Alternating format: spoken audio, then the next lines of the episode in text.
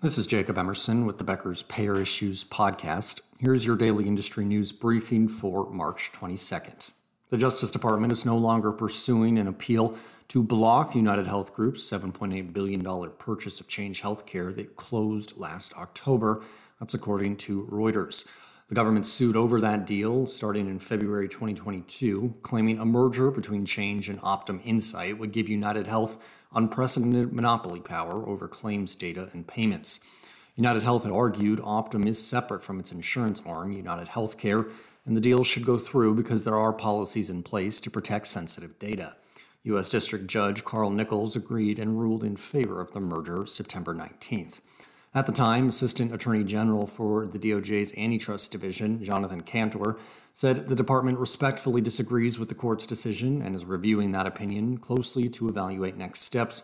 By November, the DOJ had appealed the court's decision. The Justice Department did not respond to Reuters about why it decided to drop its appeal. Well, Senator Elizabeth Warren is asking the FTC to review CVS Health's proposed $10.6 billion acquisition of Oak Street Health. That's according to Bloomberg Law on March 22nd. The Massachusetts Democrat also called for other recent vertical integration deals in healthcare to be reviewed that may impact competition and care quality.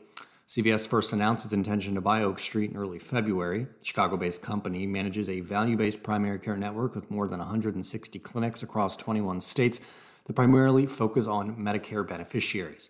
By 2026, the company expects to have more than 300 locations, a major expansion for CVS into primary care.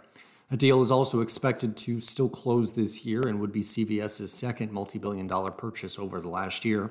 In September, the company announced plans to acquire Signify Health, a home health network of more than 10,000 clinicians across all 50 states. CVS has also faced FTC scrutiny around the Signify deal. The Department of Justice sent both companies a second request for information about the merger on October 19th. Well, a new tenant could move into United Health Group's corporate headquarters soon. That's according to the Minneapolis St. Paul Business Journal on March 21st.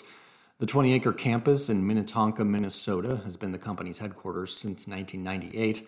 The company indicated it would not renew its lease agreement at the end of 2022.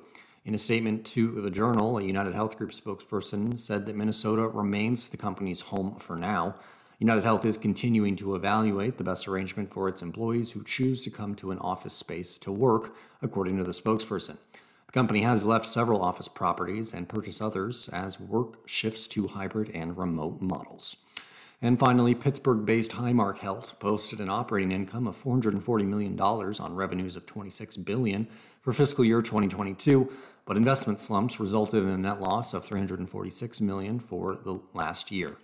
Excluding investment losses, the company reported net earnings of about $47 million, according to its financial earnings published March 20th.